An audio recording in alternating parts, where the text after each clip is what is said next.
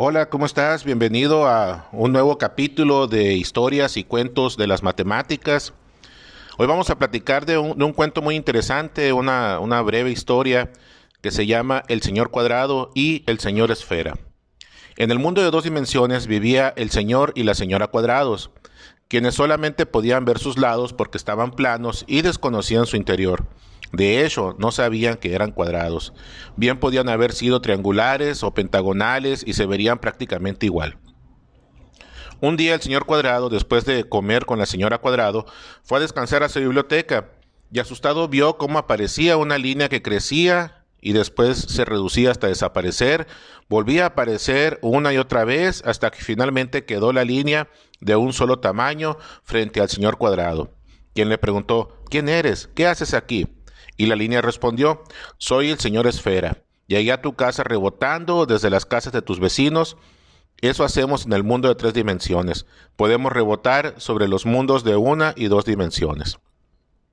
El señor Cuadrado no entendió lo que le decía el señor Esfera acerca de las tres dimensiones y le preguntó ¿qué son las tres dimensiones? ¿Cómo rebotas desde la casa de los vecinos? A lo que el señor Esfera le responde las tres dimensiones son largo, ancho y alto. Ustedes en dos dimensiones son planos, como el piso. Solo tienen largo y ancho. Nosotros podemos movernos también a lo alto, es decir, subir y bajar.